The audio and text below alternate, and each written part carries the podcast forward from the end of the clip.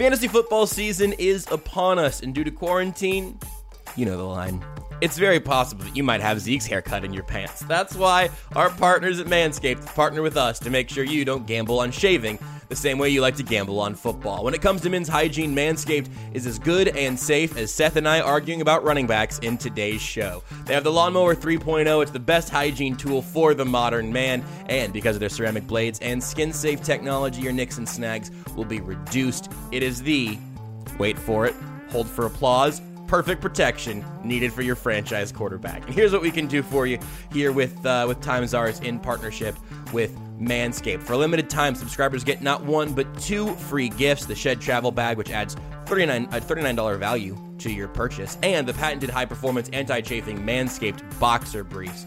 You can get 20% off and free shipping with the code THEATHLETIC20 at manscaped.com. That's 20% off with free shipping at manscaped.com and use the code THEATHLETIC20. All one word, all lowercase. That's the number two, number zero. It's time to boost your hygiene and do it with Manscaped.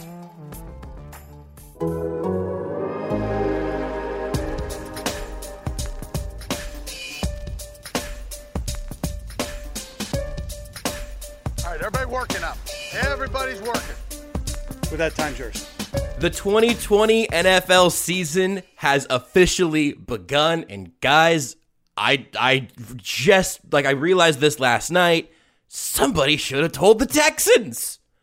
I just I feel like they should have known. They thought it was the first preseason game. There weren't that many fans in the stands. That probably added to it. And I just honestly, I'm thinking we might need to just kind of run back yesterday's game and and give the Texans a fair shot because it ultimately didn't ever feel like that big and scary of a deal. We'll be talking about the fact that the Chiefs won their first game of the season here on today's episode of Time is Ours on The Athletic. I'm Joshua Briscoe, to be joined by the loud typing Nate Taylor and the uh, reason that we do this show at 7 a.m. now, Seth Keysor. Guys, you can fight. Uh, Nate, I know your voice right now is in you're you're in morning voice podcasting mode, which is a treat I want the audience to get to hear. Good morning, ladies and gentlemen. Uh, What the? on, on very little sleep. Uh, I am not typing right now. I don't know what's going on. Uh, I'm sure. Oh, is uh, is Seth typing today? Oh, you could hear that? Yep, I heard typing, and it wasn't me. it wasn't me. Oh boy, See- I have see- formally apologized. See Nate. my my, my article on the theathletic.com, a lovely website and app you should check out, is, is already up. So I don't I don't need to type. I I just I'm just gonna talk right from the head and understand that I watched a football game and that was bizarre. Uh, but yeah, who who who could have seen the Chiefs just I mean kicking it into you know their normal rhythm in the second quarter um making Deshaun Watson be Superman at the same time while also uh just being around a complete chaos of an offensive line at, at several moments. And Clyde Edwards-Helaire he's a star kids. We can finally say it. We can finally say that hey maybe the Chiefs got their first round draft pick correct. We will talk about that, and frankly, we should probably just start there. Uh, Seth, do you have anything you'd like to say before we formally open that part of the conversation? I just want to say that I really appreciate uh, you guys being willing to work around my my work schedule. You know, there's a there's a, there's a lot that goes into to work, and and you guys are just awesome for being willing to do this so early in the morning. And uh, you know, everyone, no matter what Josh and I say to each other in the next 40 minutes, just know I'm gonna be pissed about the time, regardless. Is that what you're gonna say? just know that uh, yeah well josh is going to be angry about the time regardless. And also know that we're all friends here and that we agree more than we disagree. And you know whether or not anyone was right or wrong really isn't that important It's gonna get really annoying. It's gonna get And so annoying. so- you're gonna sound you're gonna sound like thirty percent better than Chris Collinsworth saying the Texans won the DeAndre Hopkins trade after the first quarter. Like that's what we're doing. That's where Sure. we're at. you at got this you point. got I'm so happy you got to get that light off as soon as possible. Oh yeah, that was bad. That was just like, come on, guys. The Um, production no, crew was like, "Chris, say it, say it. He scored. He scored. Say it. Say it. Yeah, Say it. That was just That was so bad. If I if I were if I were going to say one thing, just in case we don't circle back around to it, because there's so much to talk about. Because football, oh, it's so great. Um, I'm at my office now, so I can't scream it like I was Can't the other yell. day. Yep. Um, so, uh, I don't. I hate garbage time scoring and the way it affects the way people view the game. Because I got someone in my mentions right now going like, "Man, you know, Brett Veach ignores the cornerback and the linebacker positions, and they matter." And I'm just like, "Man, it was 31 to seven. They obliterated them until a couple of meaningless touchdowns, like." it just drives me crazy that that game should rightfully have been not what it was. But what are you going to do? I'm excited. They just obliterated a team that's supposed to kind of be a contender in the AFC. It didn't even look hard. So that's some, that's my ultimate takeaway from that game. And I do think there's a lot to talk about in those at corner and linebacker because of guys we did and didn't see and injuries that did and didn't happen. We, we, know Charvarius Ward fractured his hand. Khalen Saunders uh, dislocated his elbow. Alex Okafor has a hamstring. Obviously, Ward Ward is clearly the headliner of those because he's the best player at a very thin position for the Chiefs. Um, but we can we can talk about we can go defense first if you want to eat your vegetables and save Clyde for for halftime of the podcast.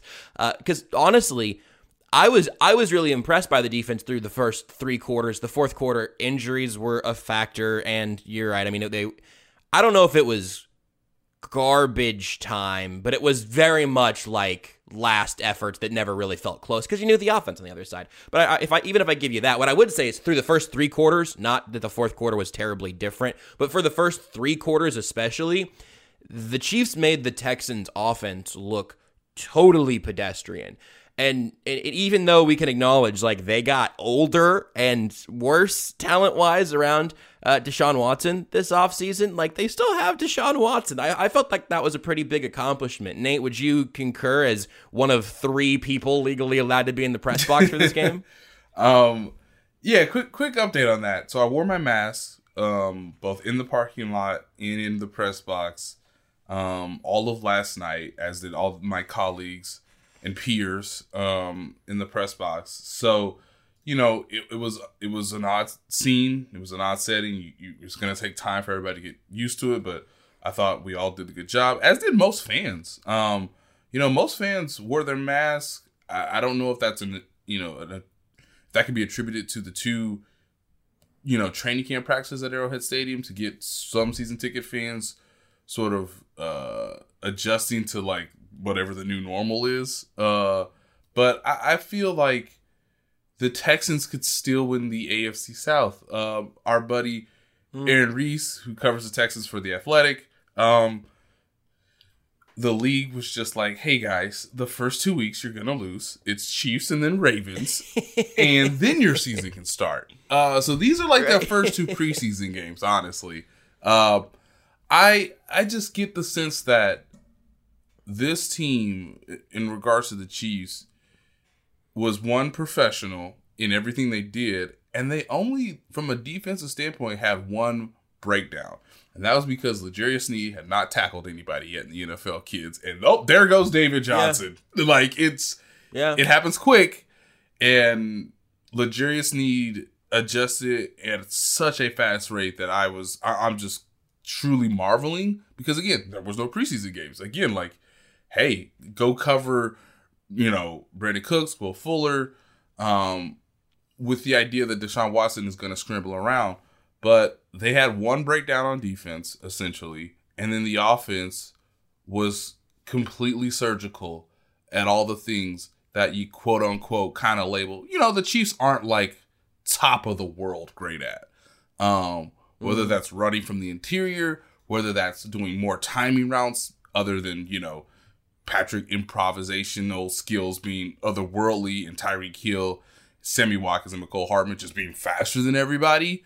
Um, and the offensive line, I think, is a story that people will not acknowledge a ton just because Clyde Edwards Helaire looks so good. But like, Oh, that someone will. that that offensive line was not like I've seen Kelechi Osemele play. Been a minute since it was ever this good, and Did anybody hear Andrew Wylie's name last night? Because he was healthy. Um, if that offensive line performs that well against the Texans' best part of their defensive unit, if they perform like this for the majority of the next 15 games, Lord willing, then this offense is going to be at a level that is um is is terrifying for the rest of the league because they just did all the things in a professional manner where you didn't need the not over the top, but you didn't need the spectacular highlight to score a comfortable 34 points. And that's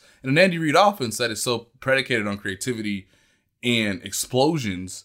Uh, they knifed the Texans for four hours, just knifed them and knifed them and knifed them again. And um, the the word I just think of is they were professional at being surgical at just winning the football game in a very in a very just like not ho hum manner, but in a very like you know, I I, I mean I, they, they said we can play, coach. Right? They said they said this, this game's live. this game's live. All right. Oh, okay. Let's let's we just gonna go out here and just you know handle handle the business. All right, business is gonna get handled, coach. I mean they were they were just very they're very mm-hmm. professional in what they did. It didn't obviously everything else felt like the season opener, but that felt like a week six. This team is just on our schedule, and we're just gonna go out and win. Yeah, I think that's right, and it like to the point that it, it was a weird energy for the first game of the season, and like throughout the entire league, where I found myself throw throughout almost the entire game, like being I wasn't bored. That's not fair. But it I, I was relaxed. You know what I mean? Like I was just like taking notes and watching things and going like, "Ooh, that's that's interesting," or "Oh, that's nice," or "Ooh, that you know, whatever." Like it, it, it at no point was I ever like falling out of my chair, either out of being like amazed or unnerved by something, which again is okay. I just we had we had three of those games in a row that also, by the way, all had like playoff intensity and Super Bowl implications. And this game was just like, like a little little business trip inside Arrowhead. Had a few had a few dozen people in the stands to watch it, drop a banner, and then drop thirty four in a way that is like completely that, that in no way felt like their most explosive, but also in a game that never really felt in doubt. Seth, would you concur with that? I would concur with a lot of that. Um, it definitely felt weird. It had kind of a preseason-y vibe to it, um, you know, which I think was kind of inevitable because we we're as a species we're creatures of habit generally speaking and we're used to a certain pattern of things with football right? We're used to the first nfl action we see all year really getting us hyped up and then after the first series or two we're like yeah okay we're ready for real football. And it, it's added to it that you know the stadium was only partly full. I mean they still forced a uh, a false start. That is forever going to be my And I story. two timeouts. I, I that is forever going to be my story. I'm absolutely certain it didn't have anything to do with crowd noise, but I that you know what I I don't care. That was crowd noise, baby. Arrowhead at 22% capacity. Go off, Chiefs fans. Way to go. Um, I it, it did have that feel, and it also I think as a Chiefs fan, I. I I commented to my sister before the game that like that same existential dread that filled you before every game in previous years that really is gone. It was just Yeah. like because really, no matter what, they hoisted that Lombardi, and for the next few years, it's just like, ah, yeah, man. I really hope they run it back, and it'll be awesome if they do. Let's start a dynasty conversation. But there's no longer that like waiting for something terrible to happen and have it just Yeah. kick you in the stomach. So that that altered the feeling. And then plus, guys, the Chiefs are so much better than the Texans. Like they they blew three red zone opportunities. Was it? I think 3 or 4 and they still put up 34 points.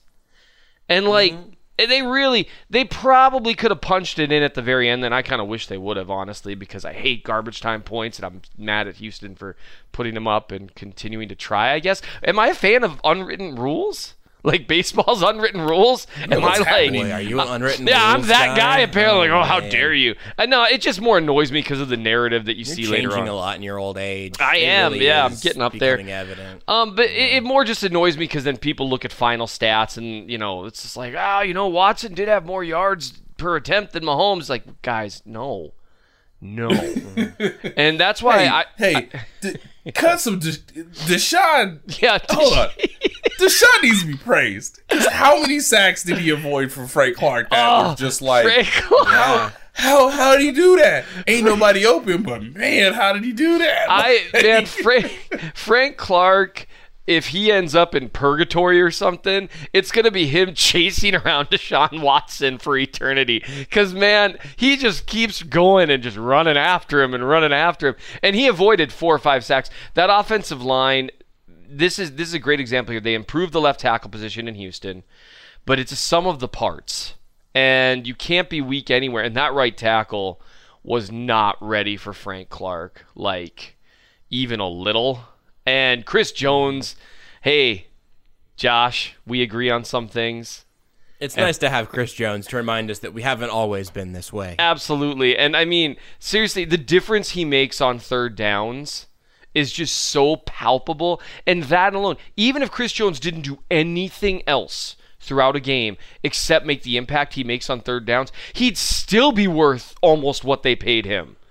Everything else is just a bonus, and so that that really is the Chiefs. That that all, these things. So you know, not to drag too far field, There's just so much football to talk about. But the the the business like way, like you guys said, and they didn't really take a lot of shot plays.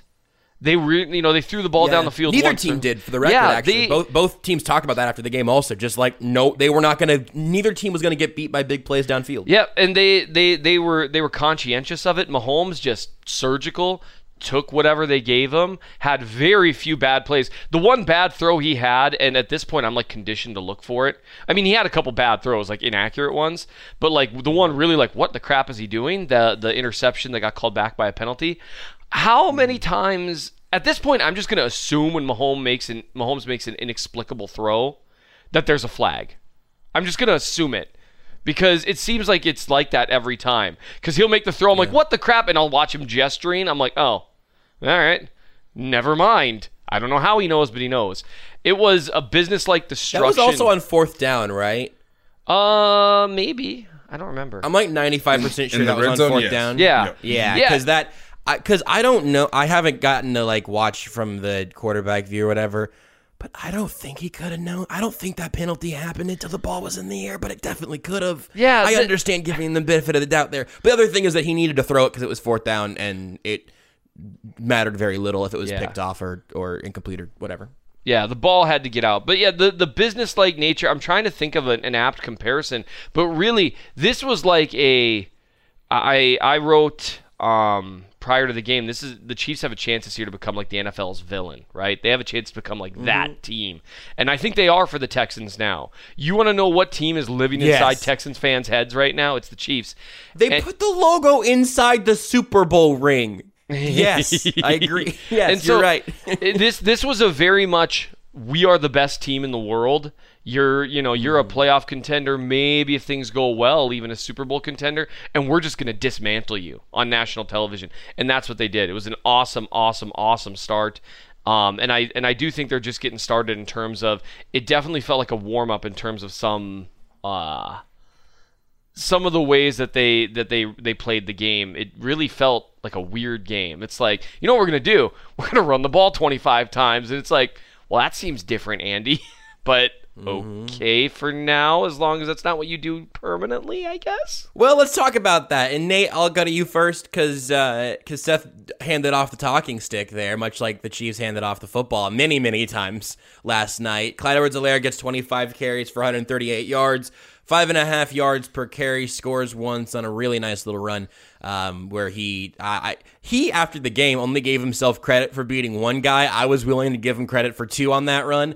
Um, but but uh, uh, the rookie debut there from Clyde. They also ran the ball seven times with Darrel Williams. Sammy Watkins had uh technically what was a carry. Anthony Sherman had a big one. We'll talk about that here in a second as well. But you look at, at what the Chiefs did in terms of balance and what they did in terms of Clyde Edwards-Helaire being the guy there, Nate. Uh, is that what you expected? Also noting that Clyde had zero receptions, which I would have taken the over on. Yeah. Wow. That was Good. that was crazy. Hey, hey, Anthony Lynn. They're gonna throw the ball to Clyde. And there's still no tape of it. Like there's literally no tape. Still tape. doesn't exist. Literally. Um, I I just just want just want to keep that in mind. Hey, hey, coach Lynn, very good coach. Um, shout out to all his um, leadership on Hard Knocks. They're gonna probably throw the ball to Clyde in the second game. I, I just I just want to warn you on that. They got away with it. Like Yeah.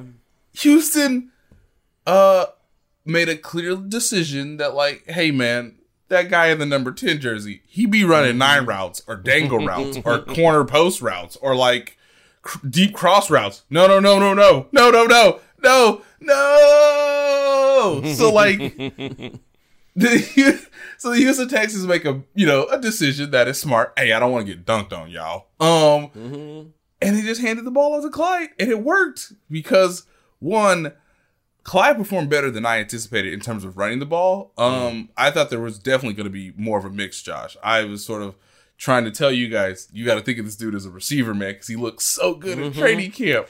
I Um, did hear that a lot this offseason that they basically drafted a receiver who got 25 carries and no receptions in the first game. It's a small sample size, Nate, but it's what we've got. it, it's what we've got. Hey, you know, it's just he had a 106 rushing yards after contact, according to Pro Football Focus.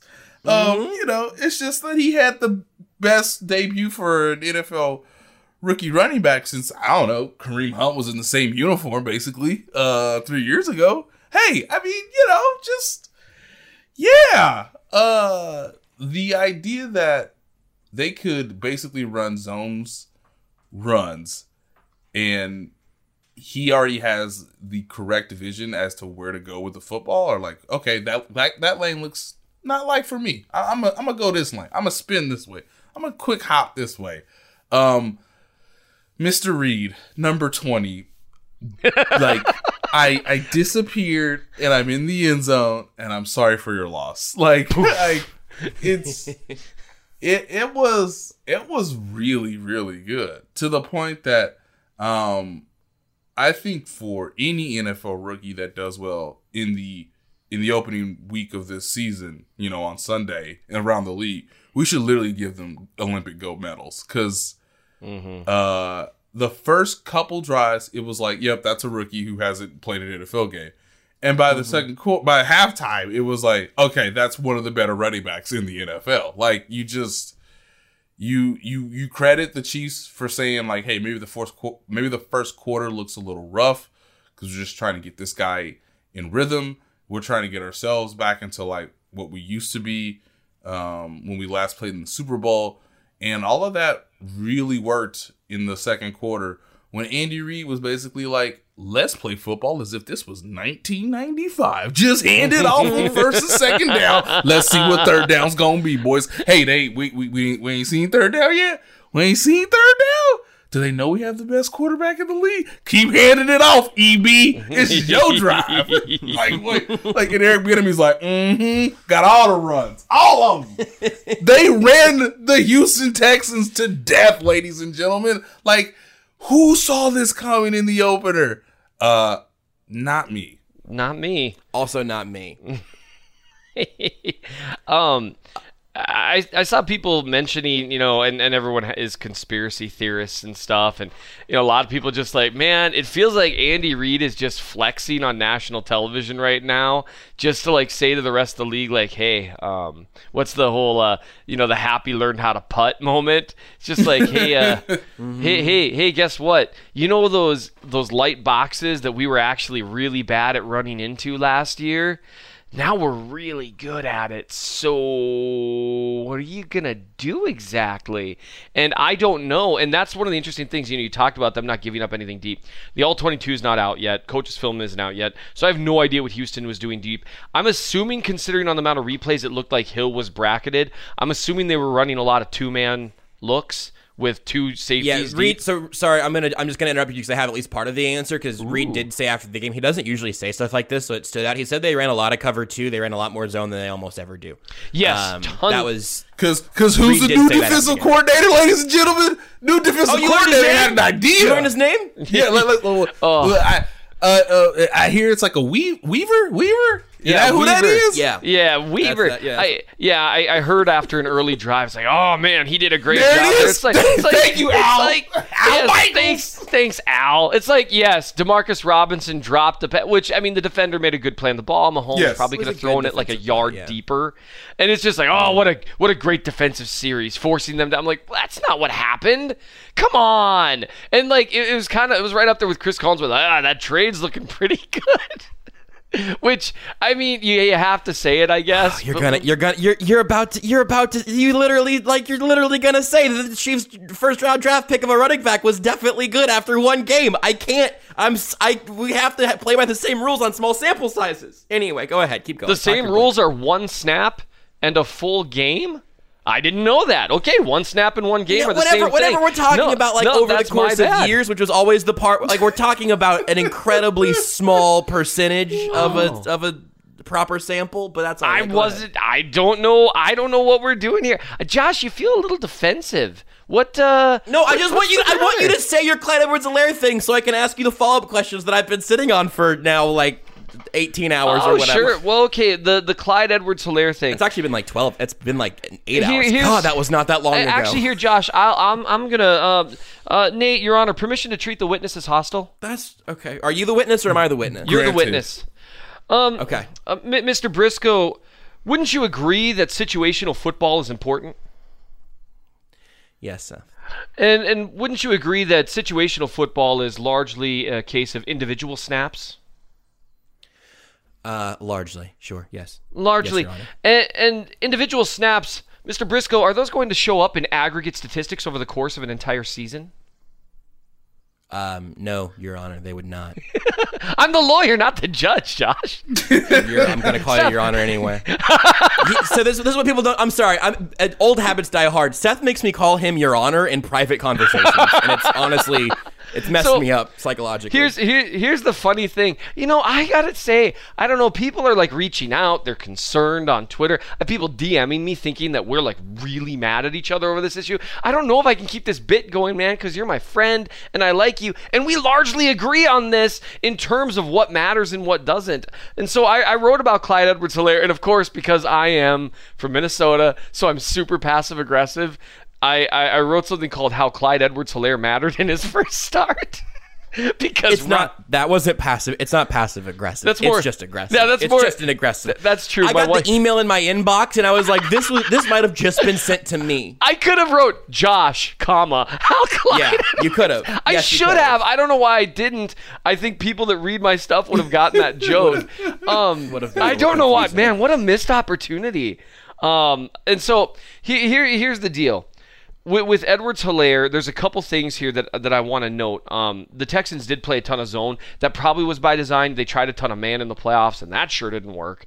Um, so but the the whole two the too high thing, that's something the Chiefs were not able to make teams pay for much last year, right? And, and I like Damien Williams a lot. I think he's a great fit for the offense, but he is not a great pure running running back. You know what I mean? So running running in empty or light boxes, not empty boxes. I'm assuming they would have been really successful running against empty boxes.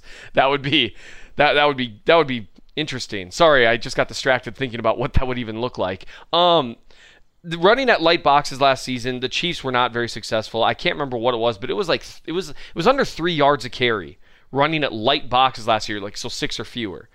And that's something that had to change. I mean, there's still going to be a great offense without it. But if you want to add to the consistency and you want to remove options for defensive coordinators, you, you want to improve on things like that, areas that you're deficient. And last night against light boxes, they they moved the ball really really well. I don't have the number in front of me. Of course, I, I retweeted it earlier, and that's important They, in the terms. There was Clyde had uh, ten attempts, ninety six yards against the light box, eighty percent success rate. Nice. So you're, you're talking so 9.6 yards a carry. Obvi- that's like you know three or four times what it was last year. Now that's probably not sustainable. Come on. And and all of this is said with the caveat. I really do believe passing the ball about 80% of the time is what you should do. You should only be running the ball in obvious running situations for the most part, or when you've got a light box, um, or when you've got you know an RPO and the quarterback makes the read. Now in the Chiefs' case, that might lead to them running the ball more than you might think, at least early, right? Because everyone's going to be cheating towards the pass. And so that might be, I'm curious, and they'll never admit it, what percentage of some of those runs were RPOs. So anyway, it, this is all about situational stuff. It's more efficient to pass the ball, and it's not particularly close, especially when you have Patrick Mahomes. With Edwards Helaire, though, what they were able to do was just punish a team for playing too high repeatedly. And that's what you want to be able to do. It's like, okay, you're going to light box. We're going to run the ball for nine yards of carry against that light box, which if you can do that, now you've evened out the efficiency issue. The other thing is in situational moments, you know, when you're talking like, uh, you know, you, you've got second and three, one of his first really good runs. Um, you're you're facing second and three. The blocking doesn't really get it done on the left side. He gets hit right at the line of scrimmage, and instead of going down, he just bursts through a couple of tackles, makes a great cut outside, gains 11 yards. Right? That's situational football. It doesn't move the needle much in terms of EPA per play because it doesn't add that much. You know, an 11 yard gain it, it matters, but it's not huge, and it doesn't bounce out. You know, getting stuffed at the goal line multiple times. So you know, in the aggregate, that's not going to really show up. In the individual situation, though it moves the needle a great deal because it manufactures yards. And that's what Edwards Helaire brought.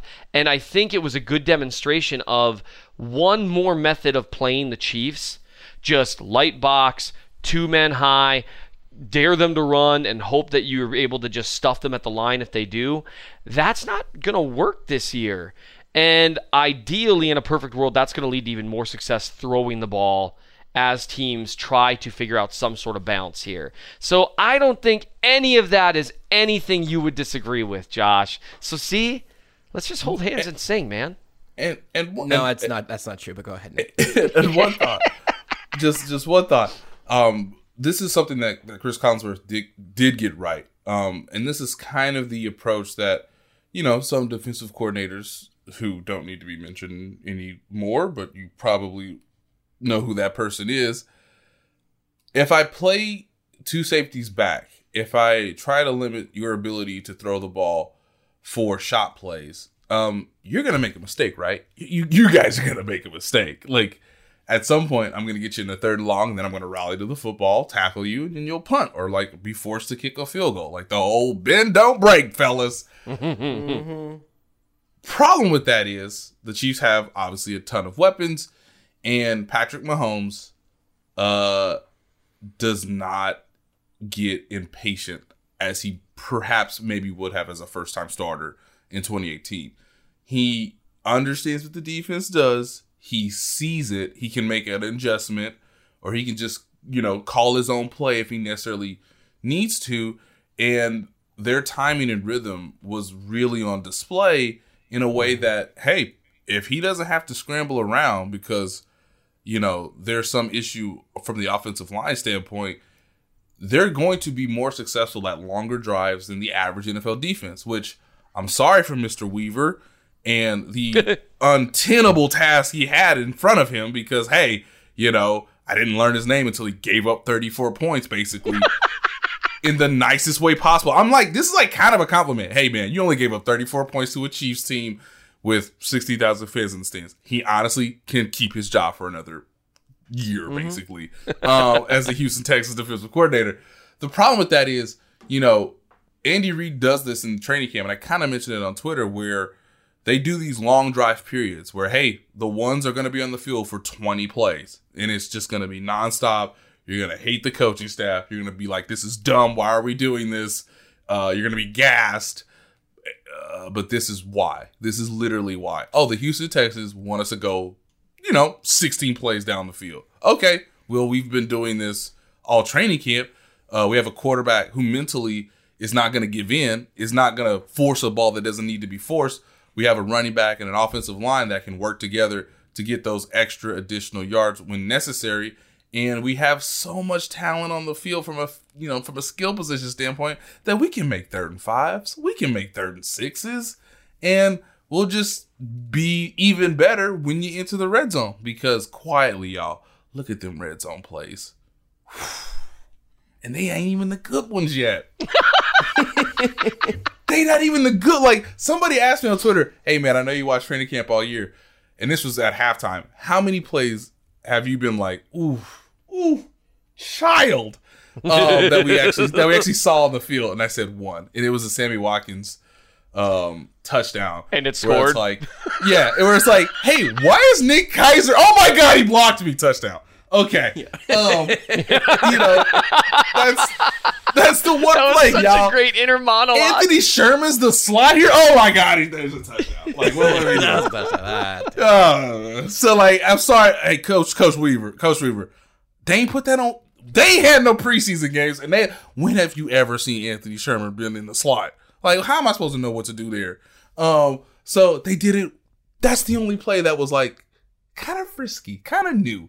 Look, their red zone plays were gorgeous, and they ain't even the good ones. Like, so if you need to go on a long drive, which I think a lot of defensive coordinators should take notes from Mr. Weaver, honestly, and just be like, hey, maybe there'll be a tip pass, maybe there'll be Yep. a strip sack fumble. Like the more plays you have, the more chances you have to like try to do something successful. And the Chiefs were like, if that's the way it's going to be all year, we will be better prepared because we have Clyde Edwards-Helaire now, and we have a quarterback playing at the highest level who doesn't need to throw the ball deep anymore. He doesn't. Like 10 is just out there just to be out there. 10 don't ever have to catch another ball, guys. No. He just needs to be in uniform and people like Mr. Weaver to be like, "Yep, can't let him beat you. Can't let him beat you deep. Can't let him beat you deep." What's the scoreboard? I don't care. Don't let him beat you deep. You know, like his longest completion. Um, let me check it, folks. Just, just let me let me get this right, because you know I got Patrick you. Mahomes I got it. You, you, is a is a no, I different don't. beast now. Tell him, Josh. Nine yards. Nope, 19 yards. Sorry, there we Nineteen go. yards, folks. 19 yards. Patrick Mahomes' Tell you what. longest completion was 19 yards. He had one. And I think that was probably mostly after the catch, just because it was to Watkins, and I don't remember him like catching a ball 19 yards downfield. So, if this is the if this is the rules of engagement, they they will they they have the capability to beat you in in in this particular way as well. And that's I mean that's basically what I'll, I'm going to write today is like hey hey kids um there's one a better place coming. Two uh Clyde Edwards-Helaire will only get better with time. Three this offensive line looks to be you know more formidable than uh than even I anticipated watching them in training camp all all all whatever month or so. And Patrick Mahomes don't need to throw the football long no more. But when he will throw the football long no more, you gonna run to the sideline and the coach is gonna be like, "I told you, you can't let him get over the top on you. You can't let him get over the top." Coach, he the fastest dude in the world. Play the deepest of the deepest, son. Play the deepest of the deepest until we're in our own end zone. Pretend that Gregg Williams is your it funny. coach and just get 40 yards deep there and just see what happens. Put your heels on the end zone. Coach, they're on their own 20. Put your heels on the line of the end zone.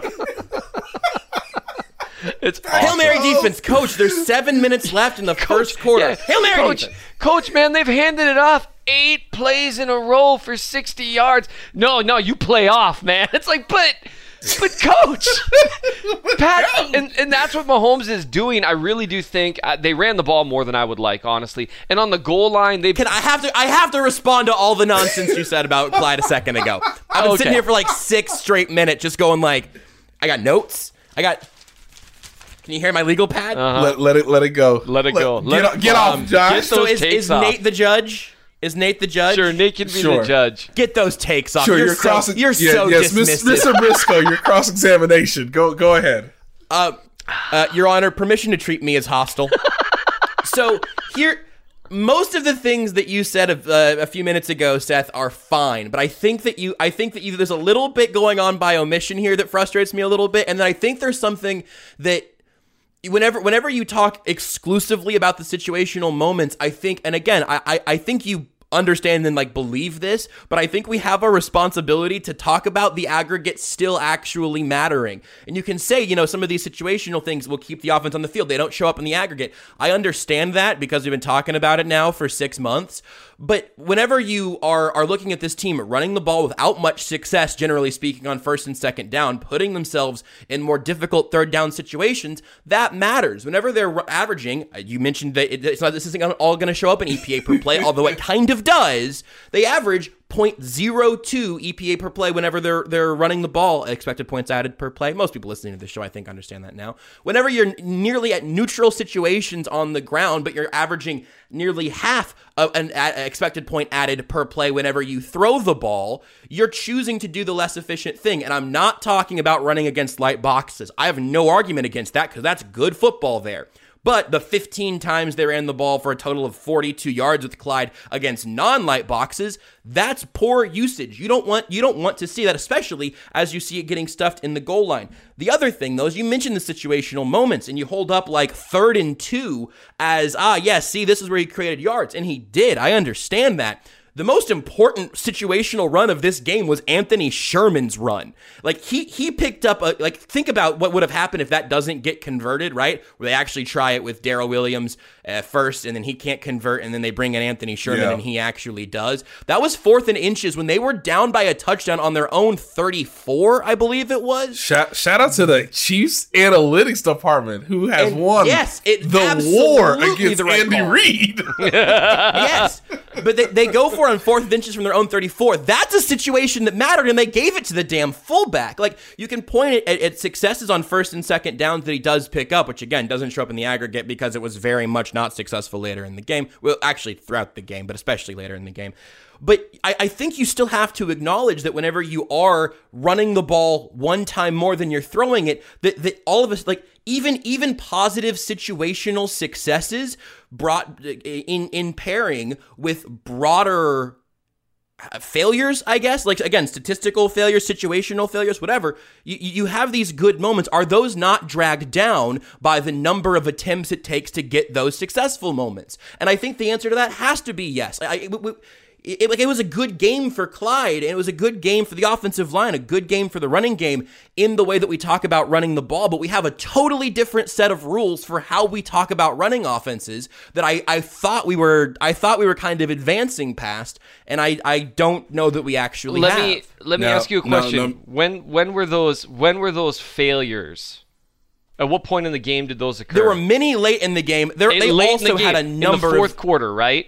Running against a stack box. Not all of them. Not not all But of how them. many were. of them? Uh, on their third on their third offensive drive, they were in the red zone. Clyde got stuffed on second and goal, got back to the line, and then they threw it on that little Watkins Sure. screen. Like I, there, there were a number of those over the course of the game. Sure. Well, a number of them. You named one, so let's be careful. We want to be. Do you want me to do- a number? If a thing, number is fine, we can do three, that. that's a lot different than a number sounding like a much bigger number. I actually agree with what you're saying. See, this is me. I'm meeting you right here in the middle. This is me coming beneath that old Georgia pine. We're gonna gain a lot of ground here, Josh, because we're both gonna give a little. On their seventh on their seventh drive that was second and inches and they uh, they had a miscommunication on third and inches clyde went straight into traffic and got stuffed and then on fourth and inches was the interception that was overturned Absolutely, all on and the then goal Clyde, line, and then right? Clyde got this is this is this is on and then first and goal from the one, second and goal from the one, And stuffed, so- stuffed, third and goal from the three. Then Mahomes throws the ball. so let me let me ask you, what's the average in terms of EPA when attempting passing from the goal line, as a as compar- compared to running don't- historically? I don't know. That's I actually don't- I one don't have- I don't situation have where it's generally more today. efficient Very historically to run the ball than pass the ball. Analytics, based on what I And it- know, right, it- and we'll, we'll look this up. wasn't. Based on what I what my understanding is, the analytics generally say you should run the ball at the goal line. So I think we ought to be careful here because all It- these situations where they got he got stuffed, most of them were ones where historically it would tell you to run the ball. So I, I think uh, we, we can't we can't on one hand say this is It's not, but that's not. But okay, but the next and again, they're up at this point. But if we can't use stats whenever they're up, where Clyde goes for four, then loses one, and then third and seven, he tries to get it to Clyde, and it doesn't work because it was a uh, he was lit up at, at the time they caught it. Like was- when when are we allowed to use those? How much of the game is valuable in terms of these in terms of these moments? And if the cutoff is just after they went up by like two scores or whatever. I feel like we're like we're we're shrinking our sample size even more, totally artificial. But we're but, but that's not what I'm saying. What I'm saying is the numbers that you're using. You're saying the analytics say they should have done something different in the fourth quarter on the goal line, and I'm saying that's literally untrue. The analytics would have told them to run there. So the argument doesn't work there. What I'm saying is earlier No, what I'm in the saying, game. what I'm saying is, no, no, no, no, no, no, no, no, no, no. I don't mind running it on the goal line. That's perfectly fine. They ran it on fourth inches. It was the right move. It wasn't even with Clyde. You're talking about success in situations. Those were big situations that it, they did not convert on. Sure, but they still did the thing that analytically they were supposed to do. So there's really no complaint in terms of But not. that's not the what you want to talk about, though. You don't want to talk about could- the, what they did we analytically. You want to talk about what they did situationally. We could talk about two things. You haven't though. We haven't talked about two things. You've said we want to talk about situations. I just did literally. I literally just talked about both things. I, I I talked about both things. because I made us talk about it. no, you didn't. You said something wrong about what the analytics say about running at the goal line. No, I didn't. I did not make a judgment on running at the goal line. I told you about the analytics over the course of the game and how, again, throwing the ball over in, in the broad sense. I don't have what the what the breakdown was specifically at the goal line from last night. I don't have those numbers. you referenced what the I'm failures saying against that stack boxes, which were by and large goal line situations. And so through that, there were 15 of those. He didn't have 15 goal line carries. no, but he didn't have one either. Both. eh, So no, you're right. It was it was so here, many. here- I totally agree with a lot of what you're saying. We've got to be careful to not just lose the forest for the trees and only look at well what happens situationally here or there. I think one of the things that gets missed. So let's say we we talked about too high here. Again, with the caveat, the Chiefs should be throwing the ball the vast majority of the time. When they go to the line of scrimmage, and the Texans are running too high and they've got five guys in the box. It doesn't matter how successful the the Rams were passing the ball in 1999, which is one of the things that analytics takes into account against a completely different defense. Situationally, what matters is, man, we got a light box here. And so some of the decisions that they're going to have to make, given the way defenses are choosing to play them, like the way the Texans played them last night, are going to be analytically incorrect while being specifically correct. If that makes sense. Now the key is, and I think this is where you really want to hammer in, because there's so many people screaming at you about, you know, you got to run the ball to win games. You got to, and I feel bad about that because I really encourage it. And people, Josh isn't wrong about the vast majority of this, or maybe even any of it. And so just leave Josh alone, even when I incite you. Actually, no, when I incite you, go ahead and do it. but yeah, that's okay. It's not gonna work, and that's fine. That's okay. I'm a big and so I, it's it really is it really is an issue of making sure it's like everything else you got to make sure you find some balance there because i do agree you you you there's a fear there that they're going to try to overuse something to the point that it it tilts away from what they do that works and I, is that is am I reading you right to like where that's what the fear is is like they're gonna just well hey we got this dude we know he's good and so now instead we're going to do the less efficient thing 10 times in situations where we shouldn't have. Is that kind of where the fear is? That's absolutely a large chunk of it. The other the other thing is uh, the larger conversation we were having around draft time when it wasn't even specifically about Clyde, it was about the value of the position. Is figuring out how much an, Right. an, an upgrade at that position actually upgrades the unit, like how much that's The actually offense, yeah. worth for for the offense as a whole. Right. And Right. I I don't know, man. I again, I feel like you're like, oh yes, like the the, the touchdown run was excellent, and you like uh, you convert a second and three, uh, second and three, and that is like the shining example of Clyde being worth the first round pick, which I f- still think there's a chance that he may prove t- in this offense, but I feel like we're trying to give that out way too early. Oh. Well, And I, I- I, I would- Oh, Nate, you go ahead, man. We've been ch- talking way too much. The the uh the thing I would say is so much of the runs I felt yesterday, and again, this is the this is the lack of information we gain in a pandemic where you just I can't talk to the offensive lineman on Zoom because they weren't available via Zoom. But I, I think to not help either one of you all, uh I think the Chiefs used specific running plays that they felt comfortable enough for Clyde so that in week four some of these runs were going to move or they're going to shift in a certain way and i think just situational football from from a sense of what the coaching staff probably thought through last night is it's more representative for Clyde to maybe get more touches than you would in a complete analytical situation because he's never played NFL snaps. And I think it also helps the Yeah, offensive th- line too fine. Whi- which is fine. But I'm just saying, like that that might be the coaching element in all of this. Is like we're doing something that is perhaps not as efficient as possible. Which of course the Chiefs are, are more inclined to do that over the course of the year. But I think once they realize their running back is, hey, we, we got this new guy, let's let's push him. Um, we're not gonna give him 40 carries, but like, you know, they they gave him the ball more than even I would think. But I, I do feel like that is a situation where you get 10 days between the first and the second game, and now there's clear things that you can show both the offensive line and the running back to where this offense is going to continue to obviously mold over the course of the year. And while this may not be the best way you could use your running backs in certain situations, it should maybe prove to be something more effective when you do get in those situations better in you know later in the year hopefully i think is where the chiefs are coming from. It just would have been great if i had the ability to ask an offensive lineman that or you know go around the locker room in a sense to get hey at some point in the game the game plan changes to where we we just want to make sure that this guy uh, really gets as much experiences as he can because he had no preseason. Um, and, and all of this is sort of complicated while you're also you know toying with the Houston Texans essentially. Mm. And that and that argument, like that as a as a coaching reason, I mean, we we've talked about this. It's something I moved on. Some there have been times where I said, "Why is Andy Reid doing that here?" And you can be like, "Well, the answer is because we're going to find out in six weeks why he did that there." yeah. I'm here for that, and, and and that from a coaching perspective for Clyde, I think totally tracks. And this is going to expand from like specifically you, Seth, to more of like Twitter and, and a larger, even national reaction that is a very very different case to make than ah yes the chiefs now have a new level of their offense when i'm when i feel like i'm staring at it and going like this i i, I god i hope this isn't what the chiefs offense looks like forever. Like I, I this is this is not the new best form of the chiefs offense. I i i, I i'm sorry i laughed.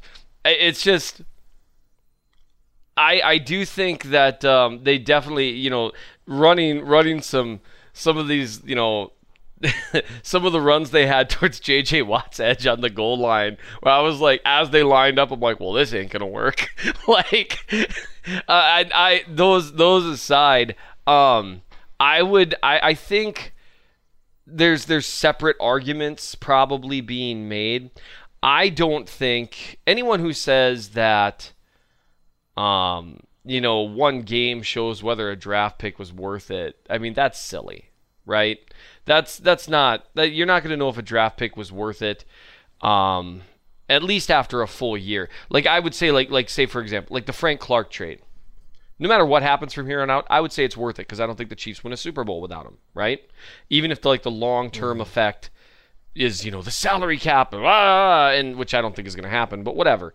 Um, and so I think there's there's just separate arguments being made there. And I think for you, I think the the argument is against the more extreme positions, such as, well, this proved that they were right. This proved that it unlocked this new potential for their offense. You know, a lot of people say make comments like, oh, they're gonna finally recapture what they had with Kareem Hunt, which honestly, in, in terms of in the aggregate, it, it didn't move the needle and people have to recognize that and that's important i think the the more nuanced and more accurate thing to say is that and nate was kind of alluding to this is it alters the way teams can play the chiefs and hope to have success and i think every way that you can do that does matter. Now, does that mean that it moves the needle as much as hypothetical draft pick might have? Maybe. I I don't know. I tend to the moment the draft is done, I stop viewing players through the prism of the draft. And maybe that's because I don't watch college football. I don't know. But I don't really care what round he was taken in or about opportunity cost in terms of potential draft picks because I view the draft as such a crapshoot. I view it more as he does move the needle and he limits situationally at least apparently. We'll see how things go you know terms of second game third game 15th game. He appears to help limit situationally what teams can do against the chiefs and be successful. And i think that's important as long as you don't end up with a net negative because they start overusing that. And rather than using him as a way of keeping defenses honest, they start trying to use him as, you know, the focal point of the offense. Because if the focal point of the offense is anything but Patrick Mahomes, that's bad. Yeah. So I think that does that make sense? Yes. Thanks, Nate. Yes, but what and and the thing that is le- that the thing that leaves a, a bad taste in my mouth is that this was a game where he had more carries than Mahomes had completions. Right. And, and But I- and, that- and uh, this being this being the example though that shows up as like ah man look at how much more dangerous the Chiefs are now. This is not this last night we did not see the Chiefs' best offensive form. That was not the, at them at their most dangerous. It was them at another more difficult level of of defending. But I, and the other question is again what what is that if that's whatever Darwin Thompson like that's the that's the larger question of of running back value but even moving on from that element of it like he was the focal point last night Right. And I think the the question becomes when you're doing that not out of necessity. And and that's where where Reid is claiming and and I guess, you know, we'll see. Uh, we'll take a look at what the what the film shows. I- I'd be curious how many of those were called runs right out of the gate, especially earlier in the game, um, and how many of them were you know checks at the line or an RPO and that kind of stuff. When it when if it happens fluidly, fine. You know, if it happens like, man, they lined up six dudes in the box 35 times, and so we ran the ball 30 times because it was working. They kept giving us that same look, and we, okay, we'll put up 34 running the ball a whole buttload. Uh, for lack of a better term, that's definitely different than we're going to go into this game. You know, we're going to run the ball down their throat in four yards in a cloud of dust, because that's not generally speaking winning football in 2020. And so, as long as it continues, which I think it came kind of fluidly in this game, I think. Um, and then down the stretch is just you're winning by a lot. Which I personally, if we wanted to talk about, you know, throwing the ball more when you're winning in the fourth quarter, I'm here for that conversation because I, I don't think I would also like I don't that. think people should shift to just running the ball purely to run out the clock because I think you I think you close out games by scoring, not by Andy keeping the ball. doesn't- Andy doesn't want to show you plays. He just doesn't. He's he's he's not going to fulfill what you want. I know. Eric Bieniemy, Eric Bieniemy is like, but I but I want to show this not in October, and they're gonna show it in October. Like it's just so much of so much of this is they they just they're all patient now. They they all get it. We don't we don't have to do. It's a long season, fellas. It's a long season. Like you you you, you we're just gonna be fellas. We're gonna be spinning in the Rose Bowl play for twenty weeks, and we'll run it in the Super Bowl if we get there. like like so much of this will be, man. Like it'd be great if like third and seven, fourth quarter would be nice if we threw the football. You know what's also nice? Not showing anybody this play until the divisional round of the playoffs. So they're just gonna they they they they found a great balance last year, mostly because Patrick Mahomes got hurt at a couple times during the middle of the season, and it all kind of like mm-hmm. worked out. But I do get the sense that they're gonna they're gonna have a balance all year of like, man, we got all these plays. By the way, Mecole Hardman, twenty snaps.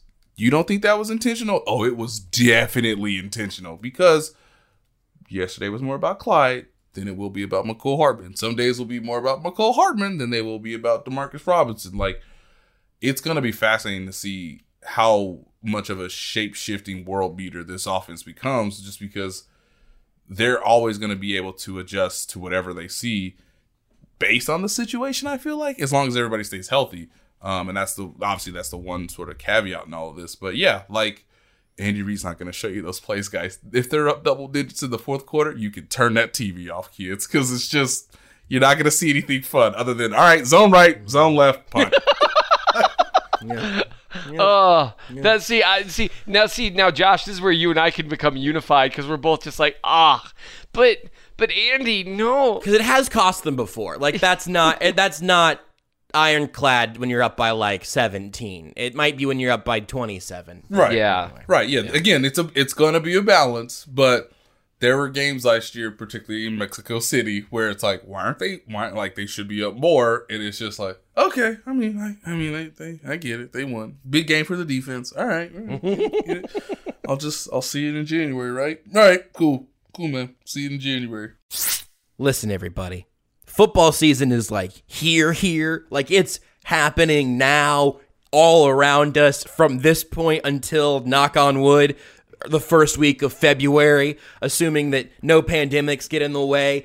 it is important that you are able to not only watch these games, but also watch all the coverage from around the televised universe to make sure you're not missing anything that you want to be seeing in terms of your sports coverage from, again, like all angles. And I understand this. Listen, come, come on in close. I'm going to turn my chair around backwards and talk right to you because I'm a cool youth pastor.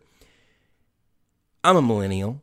I'm not out here trying to pay for normal cable. What are you talking about? Cable? And what am I? What am I, an old caveman? No, you want to be able to cut the cord, but also get all the coverage you're looking for. So we will tell you about Fubo.tv.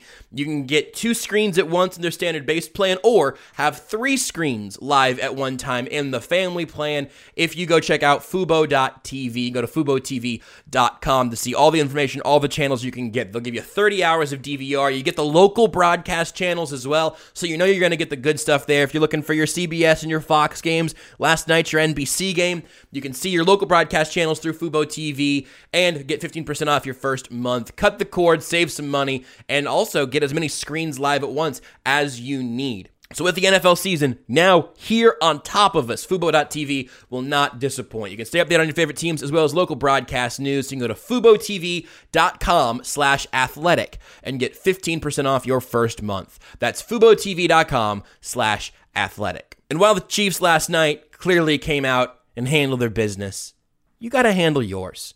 If you're a regular, if this is your first time coming to Time's Yours, first of all, welcome.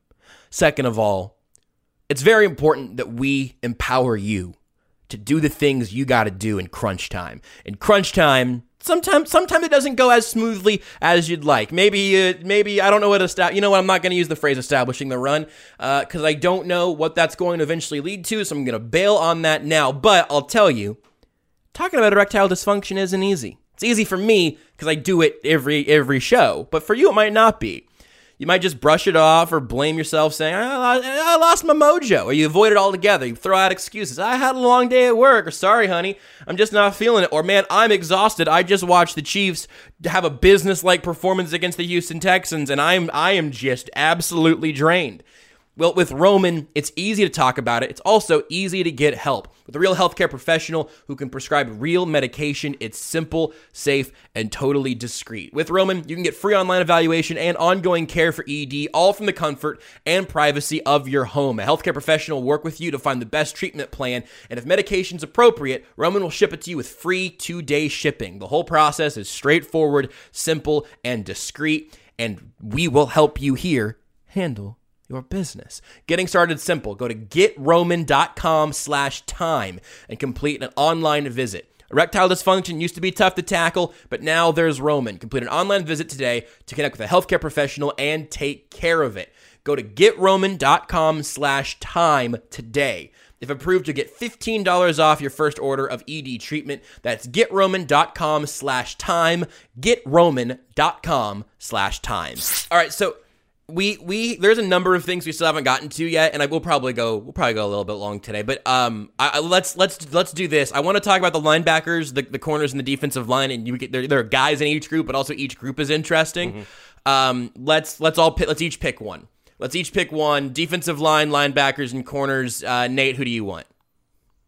It's corner for me for two reasons. Uh, yeah, that's the right. That's the first. That's the right first pick. You got Le- the first pick. I don't know why. Yeah, Le- Le- just talk. L'Jarius Sneed played out of his mind, kids. It will not be this way yeah. in week two. It, it, it, just it can't unless he's a Hall of Famer. Yeah. unless he's a Hall of Famer that, that, we just didn't know before they the Chiefs drafted him. Like it, it's it's incredible what he did. A couple pass breakups, uh, an easy interception that he returned pretty well given the situation that he was in.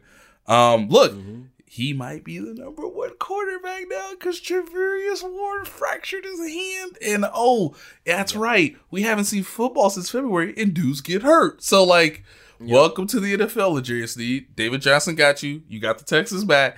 Now you're gonna be guarding Keenan Allen in ten days. Oh. So look at the film, bud. Mm-hmm. Look at the film, because woo! I mean, Antonio Antonio Hamilton was like, yeah, yeah.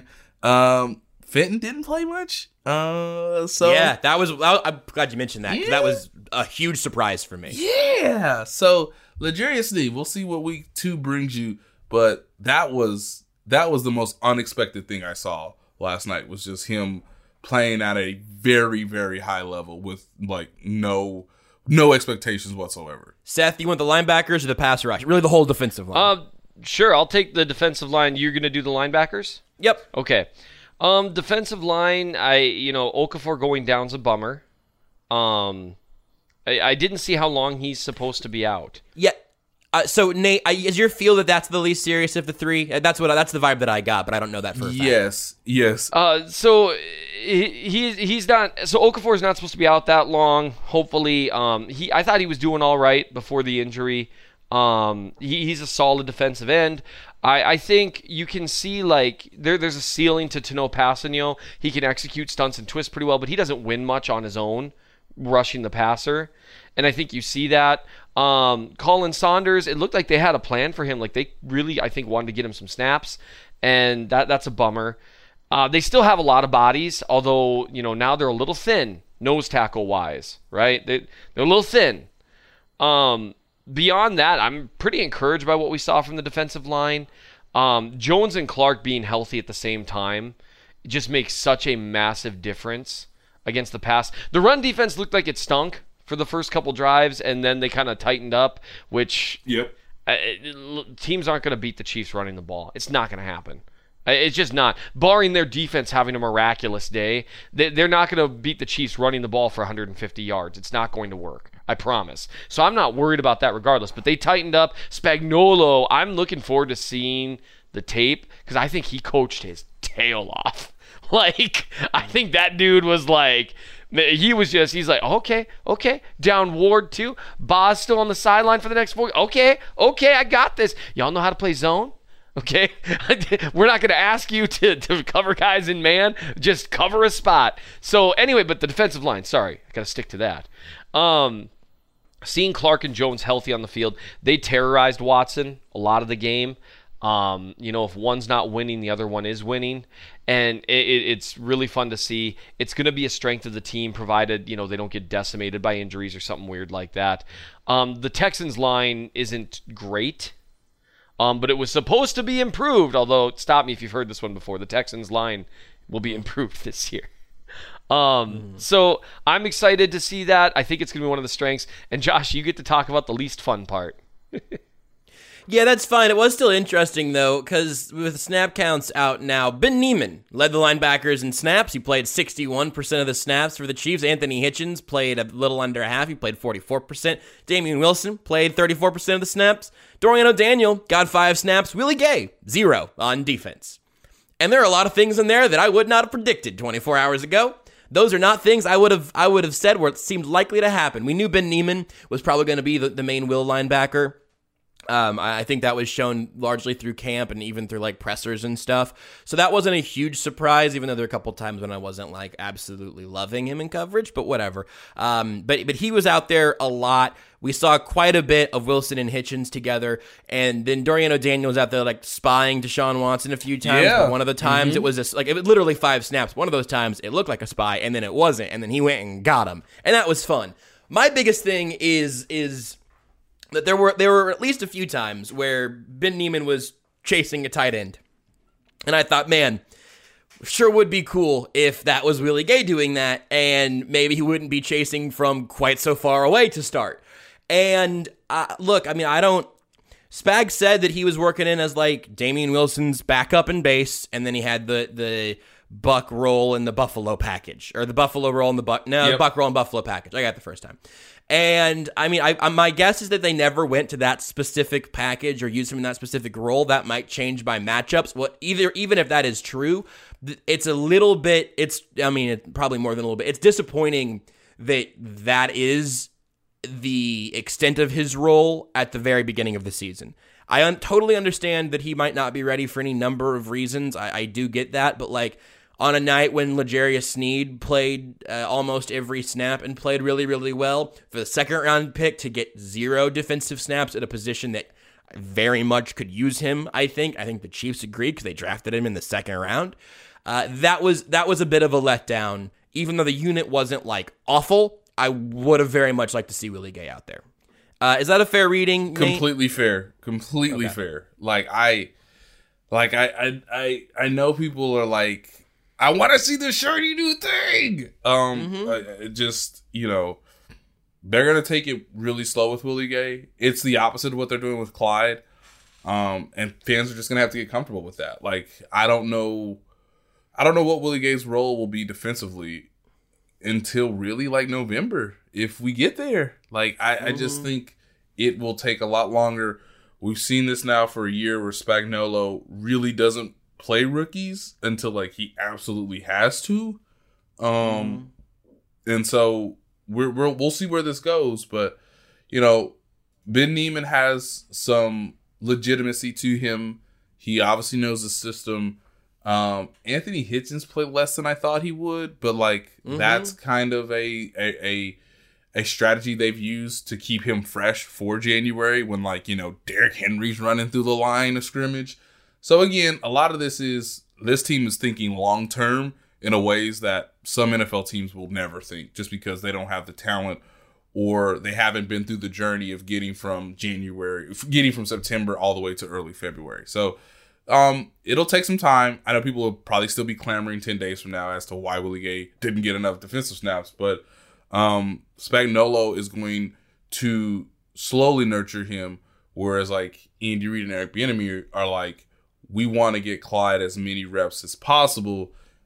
And, you know, Damien Williams opted out of the season, which kind of accelerated that plan. So mm-hmm. it's it's it's a different philosophy that people are gonna have to get adjusted to, but it's completely fair with where the linebacker situation is that that's something that is always going to be of note as we move forward, at least for the first half of the season. I think the last thing to get to last thing we have like time to get to is really something less controversial than how much you should play and pay ultimately and where you should draft running backs uh, is nate i'll just let you explain from your view in the press box what mm-hmm. happened over the course of the pregame so in the most bizarre sporting event that i've probably ever covered um, the chiefs sort of made a i think a wise decision to go earlier than usual. Obviously, NBC had kind of an understanding of when this would happen.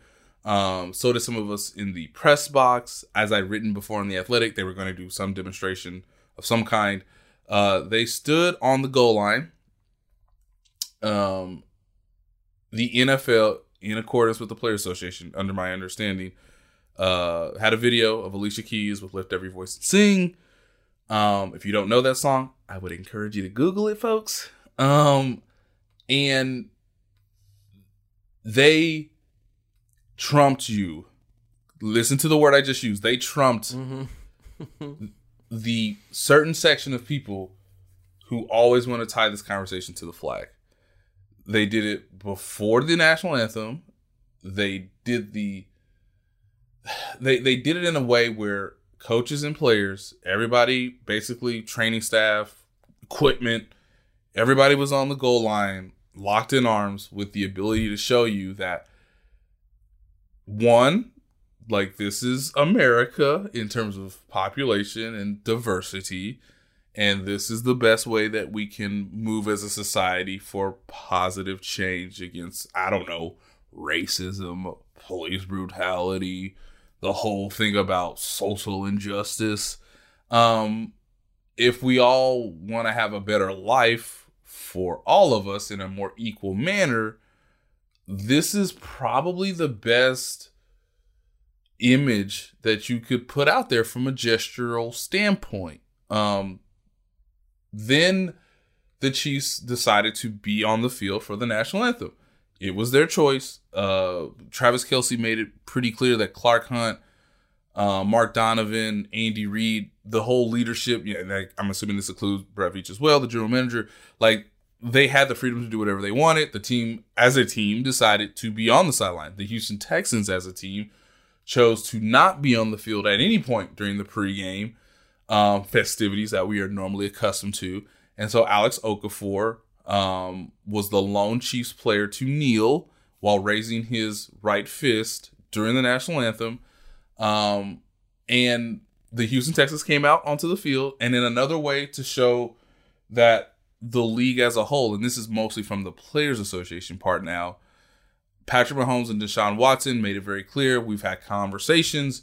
we think it's right for everybody to come to the middle of the field to do another symbolism of locking arms, of showing both unity, um, oneness, the understanding that, hey, you know, we just want to show the country how we would like the country to look from a professional football standpoint. The response to that is twofold. It is fans saying, this is good and I agree with this, and I applaud the gentlemen for using their platform and NBC for showing that to a massive television audience that we don't even know what it is yet.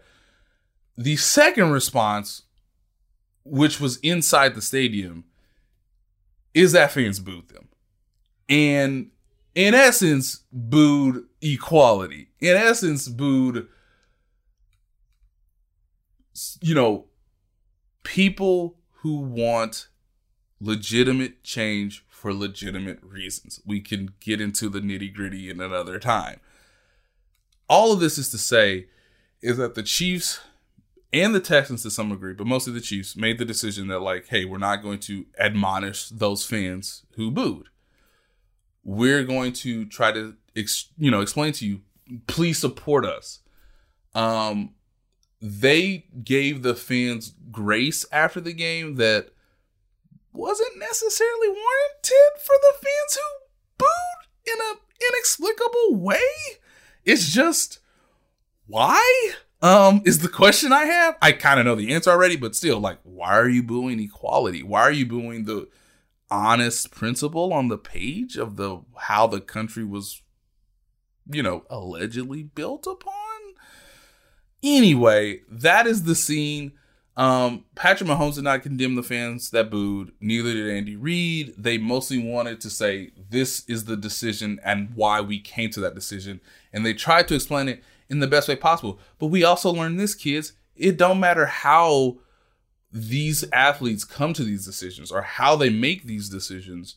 Some people will just never listen. They'll never get it, and their opinions have been formed. They will not be changed and for a franchise that moved heaven and earth to have 16,000 fans, all of them being season ticket holders, uh, the franchise learned, which, you know, they may have had learned this already, that a certain, you know, portion of those fans are either arrogant, ignorant, or just um, indifferent to the idea that a football player can also be a human being. Um, that's mostly what I'll wrap it up with. You can read more of this on the Athletic. Me and Aaron Reiss both talked to fans before the game, and then obviously woven in the player reaction to being booed and to their decisions and to their demonstrations um, before the game. It's a complicated story. We tried our best, me and Aaron. Um, so I would encourage you to read it to get more as much information as we could provide. Um, in a again in the weirdest professional sporting event I've ever covered uh, most fans in the stadium understood what the Chiefs were trying to do. Most fans in the stands, I understand, can consciously know why the Texans made their decisions.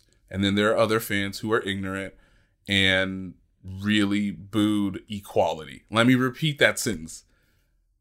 Fans booed equality, but this is you know this is a reflection of the country in a sports context i think that was a really good uh, summation and um, so to break the fourth wall or whatever you call it here um, I, I, was actually texting and while nate was very eloquently stating what i think was a lot of man just a lot of truth there um, I was texting that I, I, gotta go. I just got a bunch of in custodies and stuff, but I stuck around because this is important, and I understand like if if if you're someone who the moment Nate and Josh started talking about non-sports related stuff immediately tuned out, I, I would just encourage you to to at least listen because we're, we're not people aren't listening to each other, and that's problematic. And and you you see that reflected in what you said is that they basically the, the the Chiefs, which I thought was an interesting direction to go, and and I, some sharp decision making there, saying, okay, we are going to remove any option of making this about what it's not. Okay, we've heard people say, well, anytime you do it this way, it's going to be about this and that and the other thing, right? And they say, okay, fair enough. Now, should they have had to give ground on that? I, I don't think so necessarily, but they did, right? And they said, okay, fine. We're going to move it to a different time. Because you said that we're making it about this and about troops and about the flag and about patriotism. What we're going to do is we're going to shift the time now and make it to where it's not any possibility that you can take this as us disrespecting people that we're not trying to disrespect. Um, and Mahomes has talked about this pretty eloquently, I think. They did that, Mhm. and you still got a reaction. And I do think it's worth noting Twitter was filled with a bunch of fans that were like, I was there. It was mostly a few jackasses. I mean, it was loud enough on TV to where I would say it was more than just one or two. And that's got to be acknowledged, right? In order to to if you want to effectuate change, you have to acknowledge bad actors and not just kind of ignore them because they're the vocal minority. You still have to just acknowledge that existence, say that's not cool. That I mean, right? That's like a minimum standard, I think. To acknowledge it and not immediately try to, well, it wasn't most people. Great. But first acknowledge that it happened and it wasn't okay. And then uh, if we want to have a different conversation, I guess. But but we can just even stop there. And so there were a lot of Chiefs fans that wanted to know that, like, you know, fans tried to cheer at the end to maybe kind of like counteract the the people yelling stuff in the middle. I, I would just say this: if your immediate reaction, I get that people are burnt out on stuff. I get it. I really do. Um, but being burnt out on stuff doesn't mean that it's not an issue. And just because you don't really want to hear about it doesn't mean that maybe you shouldn't hear about it right there's a difference between the things that we that we want to talk about and that we need to talk about and it's it's important to keep in mind good-willed people um attempting to do the right thing i actually had a really unique interaction um watching the game, I was at my sister's house and I didn't get permission to tell this story, but I'm going to really quickly. And then I just absolutely have to go. So, for those of you who think of it as about the flag, about patriotism, no matter what it is, right? I was watching with a really good friend of my sister's who is a, a, a veteran who served over in Iraq during wartime. Okay? Uh, good, good person. I actually went to high school with her um, she I, I, had a conversation with her before the game. I was like, well, how do you feel about all this stuff? You know, do you feel like it's about the flag and the anthem? And she said, you know, she's seen some things. She said, I would prefer it not be during the anthem, but I understand why people are doing it that way. So she was kind of lukewarm on it. She didn't necessarily like it, um, but it wasn't like the end of the world, right? Which I think should be. We're talking about a combat veteran here, right? You want to talk about the people that fought and saw some stuff and did some stuff, and it, it's had an effect on this person and, and and she was still well this is their right. And that was important to her. And that that means you know what? That means it's important period. Um they they when they, they did the whole thing where they stood for the anthem she said you know what? It seems like they're really trying to make it clear what it's about and what it's not about. And she actually looked pretty moved. She said i really appreciate that they're even trying to do that because they didn't have to and she's right, they didn't have to, because I, I, think there were some diversionary things going on there that I don't think are okay. But I think they're okay, okay, there's some good willed people that are really just hung up on this particular aspect, so we're going to move it over here. And with this person, so if you are someone who's still saying it's about patriotism or the flag, whatever, just know that this combat veteran who has very likely, and I mean this with all due respect, sacrificed a great deal more for this country than you have, was absolutely 100% okay with it and you should be too. And and if you're not, you got to ask yourself maybe you're trying to force your opinions on people and doing it in a way that's claiming, "Well, I don't want opinions forced on me." No, no, you want to force your opinions on other people. You want to tell people what to do and when to do it. And and I got to tell you, you don't want people doing that to you. Don't do that to other people, right? The golden rule. That seems pretty simple. I, I just wanted to share that story because I think it's important that people understand what things are about and what they aren't, and whether or not you're trying to impose your will on someone else. And that's not okay. You are not in charge of other humans, they have freedom too. So I, I actually have to go. I've got a zillion criminal complaints to get to. Uh, Nate, I really appreciate what you had to say. The Chiefs look awesome. I appreciate you guys a lot. Josh, even you. So breaking, I think the the second fourth wall. We lost Seth for a minute in there, but he finished his thought. And so if I say something that accidentally contradicts something that Seth said, I apologize in advance because I may not have heard it. But um, one thing that, that a point that Seth made that I did hear that uh, I guess is going to just be me being publicly discouraged for a moment is like the the the idea of hey they re- the Chiefs really went out of their way here and even the Texans by just staying inside of the anthem both their way to say like hey we're not we're not even doing this around the national anthem and the flag anymore because we want to make it clear that's not what we're doing. Two parts of that frustrate me.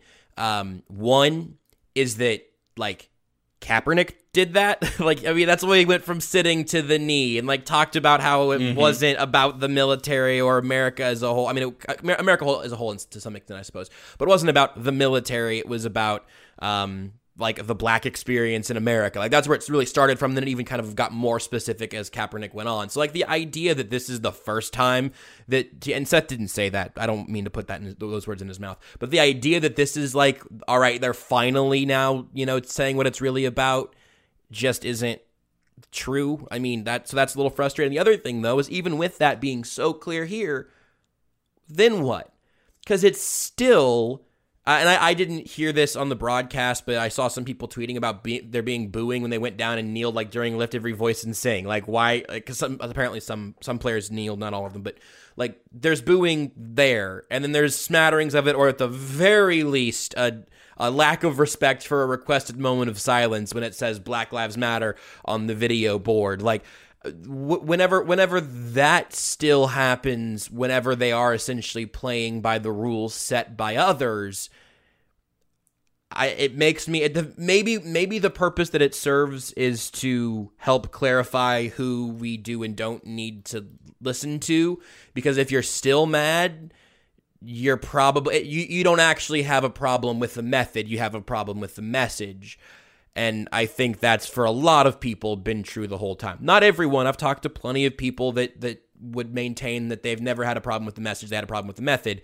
That excuse is going away though now. Like people are going to have to to make their call on that now if they haven't already which they probably should have by now. Yep, everything there is true. I would like I will add two things. Um, the Chiefs will continue to have fans in the stadium for the foreseeable, at least for the first three games. Uh, the Chiefs will probably continue to do some level of demonstration moving forward.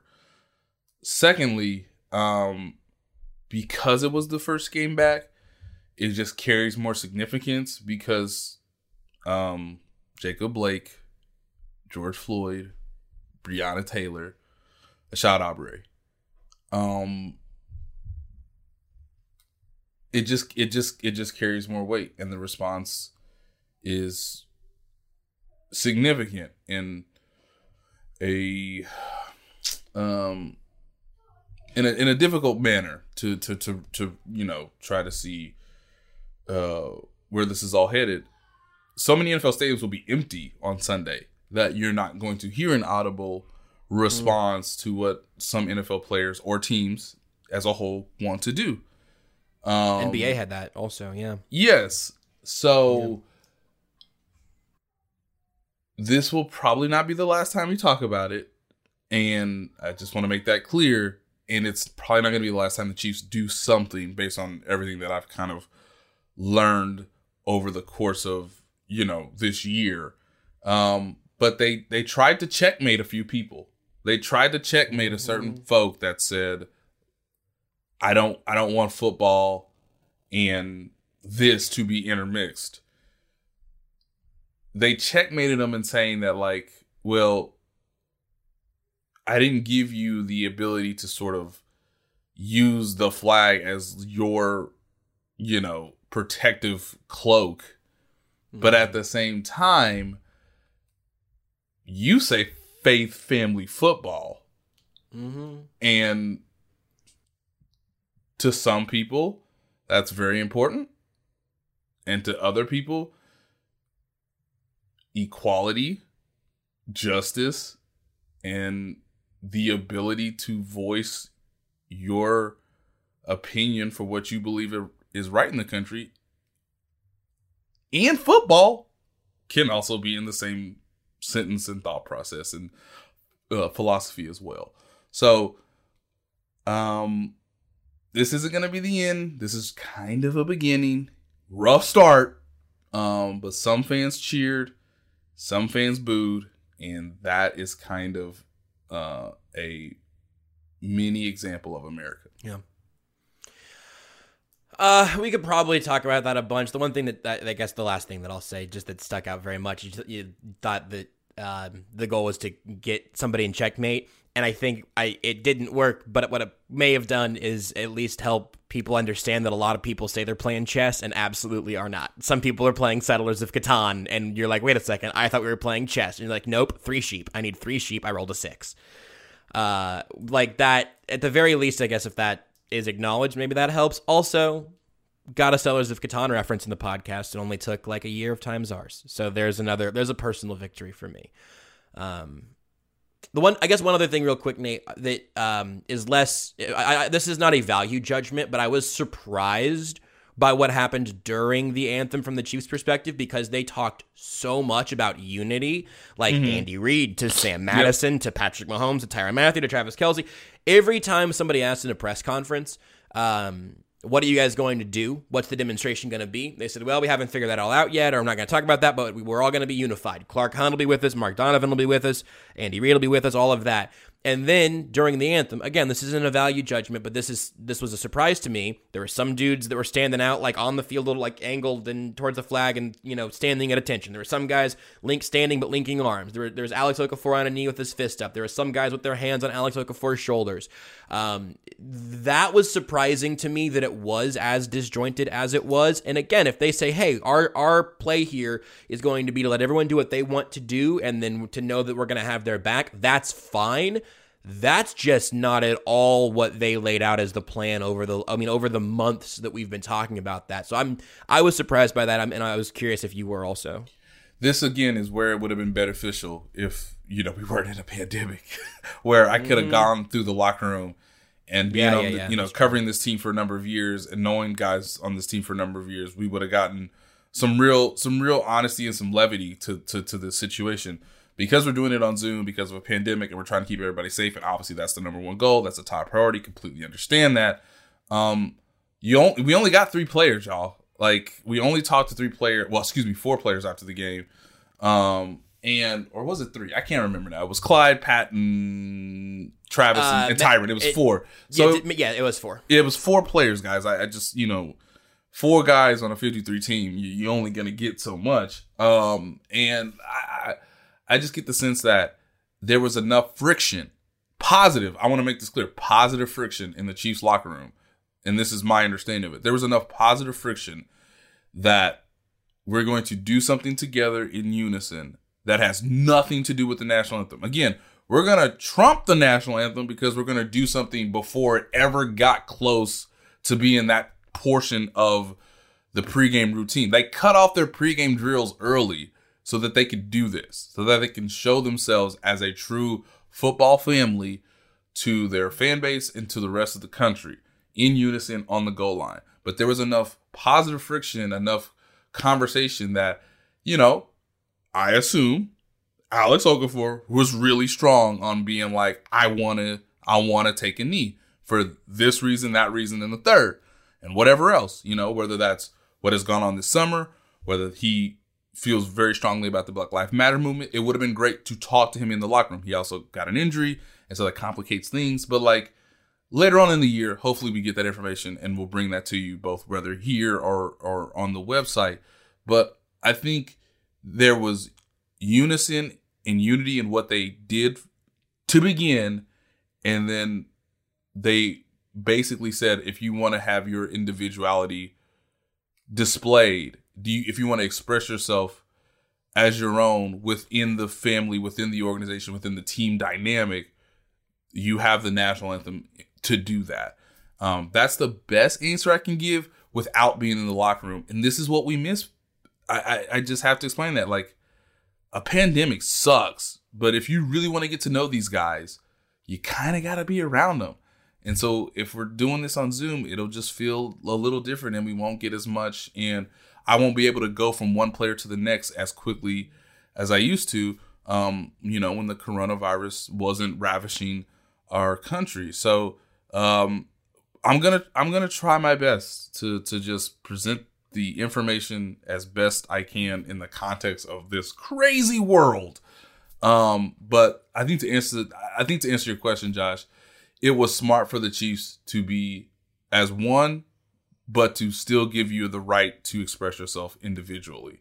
Um, and so they found a nice balance, and I think it's commendable that Clark Hunt, um, you know, lifted the trophy and was like, "You guys do whatever you want," and like, there's not going to be any criticism, there's not going to be any, you know, um, ramifications to you in terms of like, you know, where your career goes from here. That is clearly a difference from four years ago. So he's shown some growth, but other people, um, who pay lots of money and you know to watch the team, to support the team, to watch the team in a pandemic, have not shown growth or have um, maybe further entrenched themselves in their position. But uh, the Chiefs want to show unity, and they also want to give themselves the ability to individually express themselves, and that's going to be the case, I think, for much of this season.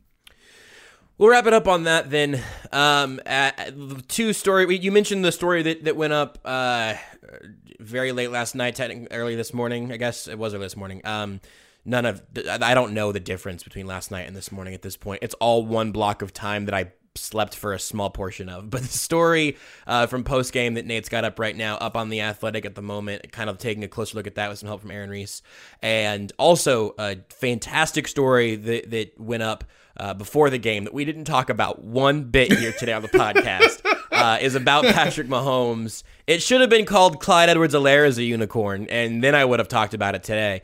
Um, but that that article is like a billion percent worth your time. So you can check that out up at The Athletic as well. This is my promo for it. Also, uh, always a deal to be had at theathletic.com slash Time's Yours. You can check it out there. You can follow all of us on Twitter as well, uh, at by Nate Taylor, at Real MN Chiefs fan. I'm at JB Briscoe.